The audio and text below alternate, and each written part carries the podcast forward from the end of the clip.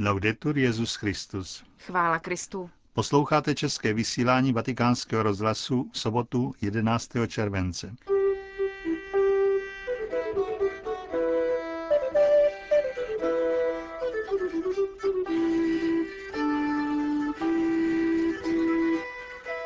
Aktuality z Vatikánu a po nich rozhovor s ekonomem Etorem Goty Tedeským. To vás čeká v našem dnešním vysílání, ke kterému vám hezký poslech přejí Josef Koláček a Markéta Šindelářová.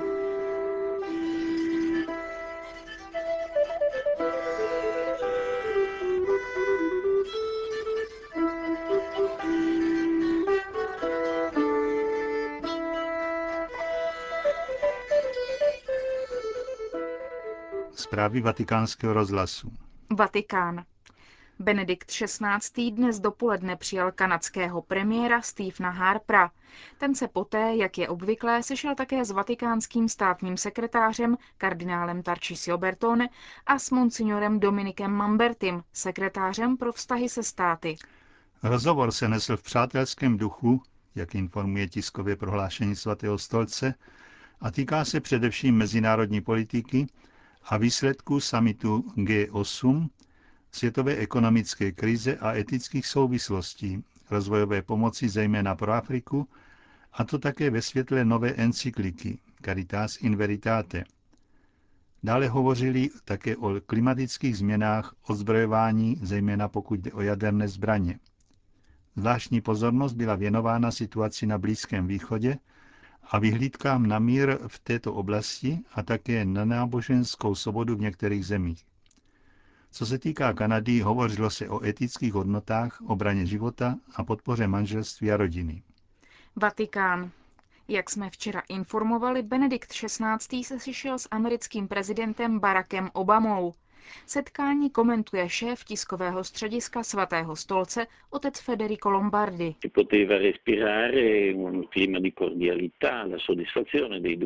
Proběhlo v srdečné atmosféře. Oba dva byli spokojení, že se mohli osobně poznat a že se mohli setkat, že měli příležitost k dialogu, možnost vyjádřit se a vzájemně si naslouchat.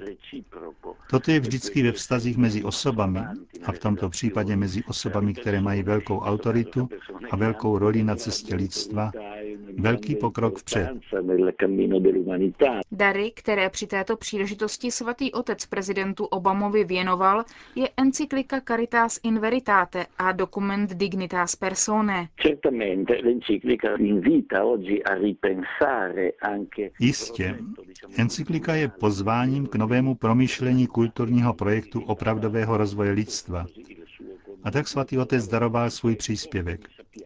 Zároveň, jak víme, dnes v Americe probíhá velká diskuse o základních hodnotách ochrany života a v této oblasti církev a politiky prezidenta Obamy vykazují rozdíly, a to poměrně značné.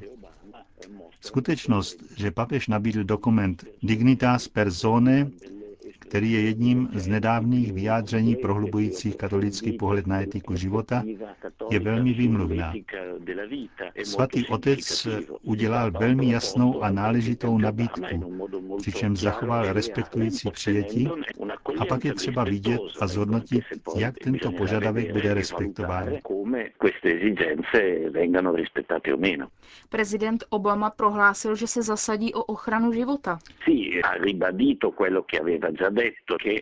Ano, připomněl to, co už řekl, že má v úmyslu s nasazením vlády co nejvíc snížit počet potratů. To je ocenitelný závazek. Z pohledu morálního učení církve to není všechno, ale samozřejmě vzhledem k závažnosti potratu je to nepochybně pozitivní závazek, který byl před svatým otcem, jenž vyjádřil obavy církve o lidský život, znovu potvrzen.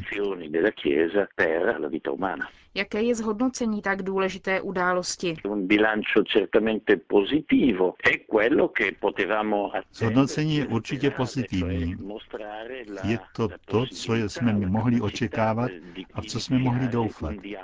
Ukázala se možnost schopnost začít zodpovědný dialog, který se týká velkých problémů lidstva dneška a zítřka. Prezident Obama ukázal, že může nabídnout kreativitu a osobnost schopnou vzbudit naději a snahu o souhlas při hledání nových řešení velkých problémů, které před námi leží. Říká otec Federico Lombardi ke včerejšímu setkání amerického prezidenta Baracka Obamy se svatým otcem. Vatikán.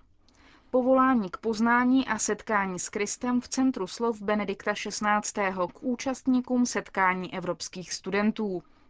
Asi tisícovku mladých z 31 národů přijal na audienci dnes před polednem. Setkání pořádala Rada evropských biskupských konferencí. Buďte si vždy vědomí svých možností a zároveň své odpovědnosti. Tak svatý otec povzbudil mladé k následování cesty rozvíjení kultury, kterou svatý Benedikt označil jako nezbytnou pro lidské a křesťanské zrání národu Evropy.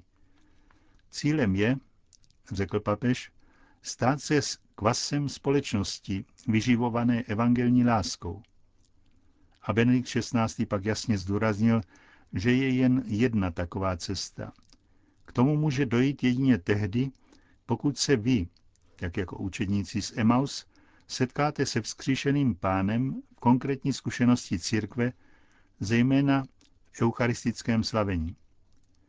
Rozvoj znalostí je povoláním univerzit a ten, tváří v tvář celku vědění, které má lidstvo k dispozici, vyžaduje i morální a duchovní růst.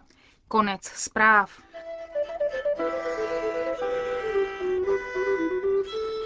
A nyní vám přinášíme slibovaný rozhovor s ekonomem Etorem Goty Tedeským. Benedikt XVI. mluví o světové hospodářské krizi jako o příležitosti ke změnám. Vy jste komentátorem Osservatore Romano, ekonomem a reprezentantem jednoho z největších združení bank na světě. Jak jste přijal tato slova? Přijal jsem je profesionálně, jako ekonom, nejen jako katolík, víceméně moralista. Myslím, že není pouze příležitostí revidovat pravidla a problémy řízení, níbrž právě schopnost ekonomického nástroje uskutečnit větší, vyšší cíle. A to užívat zdroje, které jsou k dispozici v přírodě s větší pečlivostí a účinností, zajistit vhodnější a vyrovnanější ekonomický růst, který by umožnil opravdový globální blahobyt pro člověka, zajišťovat rozdělování tohoto blahobytu všem lidem. Bylo dosaženo těchto tří cílů to si nemyslím. Mnoho zdrojů bylo promrháno, ekonomický růst se ukázal z větší části předstíraný a iluzorní, blahobyt nebyl rozšířen na všechny, i když byly možnosti to učinit. Zdá se mi zřejmé, že nadešla chvíle ptát se, zda místo vymýšlení nových prostředků a triků nebo studia nových faktur nestojí za to se zamýšlet, jak nás k tomu papež vybízí. Nikdo nevysvětlil jako on, co musí ekonomický člověk udělat pro ekonomii. Totiž aplikovat zákony ekonomie a ne je obcházet. Víte, co mi napadlo? Benediktu XVI. by měli udělit Nobelovu cenu za ekonomii. Jaké jsou rozdíly v názorech Benedikta XVI. a analytiků na finanční krizi? Je to podstatný rozdíl. Většina analytiků velmi vážených a dobrých, čelila krizi tím, že analyzovala důsledky pravé příčiny a jejich špatnou zprávu, management. Jistě došlo k přehnané peněžní expanzi, k expanzi úvěrů, k růstu spotřeby na dluh, k vytváření finančních podnětů. Ale proč? Jakému problému se mělo čelit? Mohli bychom klást tisíce otázek, jako je tahle a dojít vždycky k jedinému původnímu principu. Musel se tisíci způsoby nahradit nedostatečný ekonomický růst, způsobený prudkým poklesem porodnosti ve vyvinutých zemích, i když odlišným způsobem ve Spojených státech a v Evropě, a jejich následků. Nárůst stanovených výdajů, růst daní zmenšování šetření a finančních úprav. Ale mnoho analytiků raději nešlo k prapůvodnímu kořenu krize.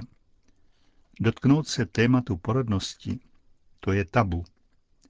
Je to jedna forma negocionismu, totiž popírání faktu, skutečnosti. Je to téma s morálními rysy a proto prý není vědecké, nebo hloupé a jen pro náboženské fanatiky. Tak bylo to téma ignorováno. Uvidíte ale, jak toto téma brzo vybuchne. Ne, že by nefungoval finanční systém. Nebyla to chtivost peněz několika jedinců, jež vyvolali tuto krizi, tak složitou a mající své počátky tak daleko. Bezuzná chtivost několika jedinců, jak se zdá, dokonce byla ústupkem z cíle vydat se také tou cestou, aby se produkoval ekonomický růst stále obtížněji únosný. Deregulace práce přináší riziko, že povede osoby k lidskému úpadku, říká papež.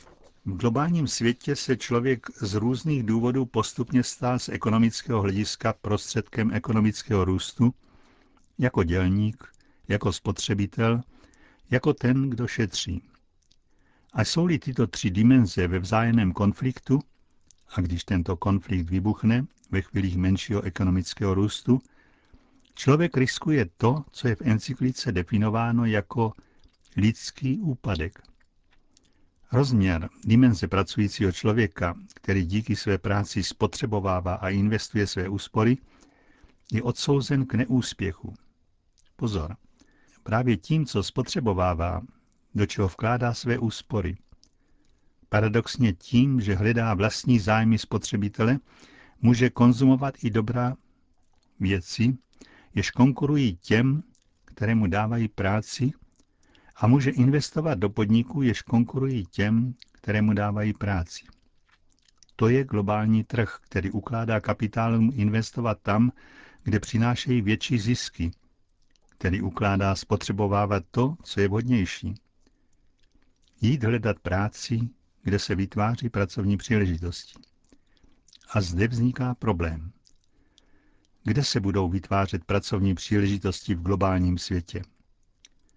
Institucionalizované stěhování, rozčleněné podle povolání a zeměpisných oblastí, to se zdá zřejmý výhled do budoucnosti. Ale je to také dobro člověka? Pro encykliku Trh nefunguje bez pravidel solidarity a důvěry. Je to také vaše zkušenost?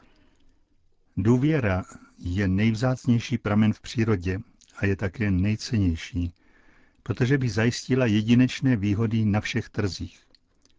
Avšak důvěra se nezíská nebo nenabude studiemi trhu nebo etickými kodexy, seznamy pravidel vyvěšenými u vchodu.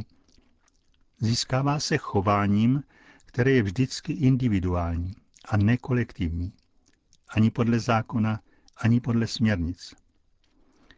Etika sama je také individuální. Nelze ji vnutit zákonem, nenaučí se ji na univerzitách, žije se a uplatňuje se pouze tehdy, když člověk v ní věří a věří v ní jenom tehdy, když si myslí, že je užitečná a že je to dobro. Etické chování produkuje proslulou důvěru. Tato encyklika se zakládá na těchže zásadách jako jiné, jako Rerum Novarum Lva 13., jako Quadragesimo Anno Pia 11., jako Populorum Progressio Pavla VI., jako Centesimus Annus Jana Pavla II. a má stejné učení jako encyklika, která bude napsána v roce 2100 o globální ekonomii, ovládané Azií.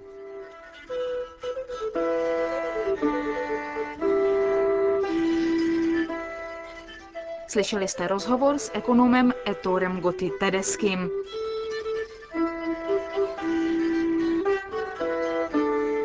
Končíme české vysílání vatikánského rozhlasu. Chvála Kristu. Laudetur Jezus Christus.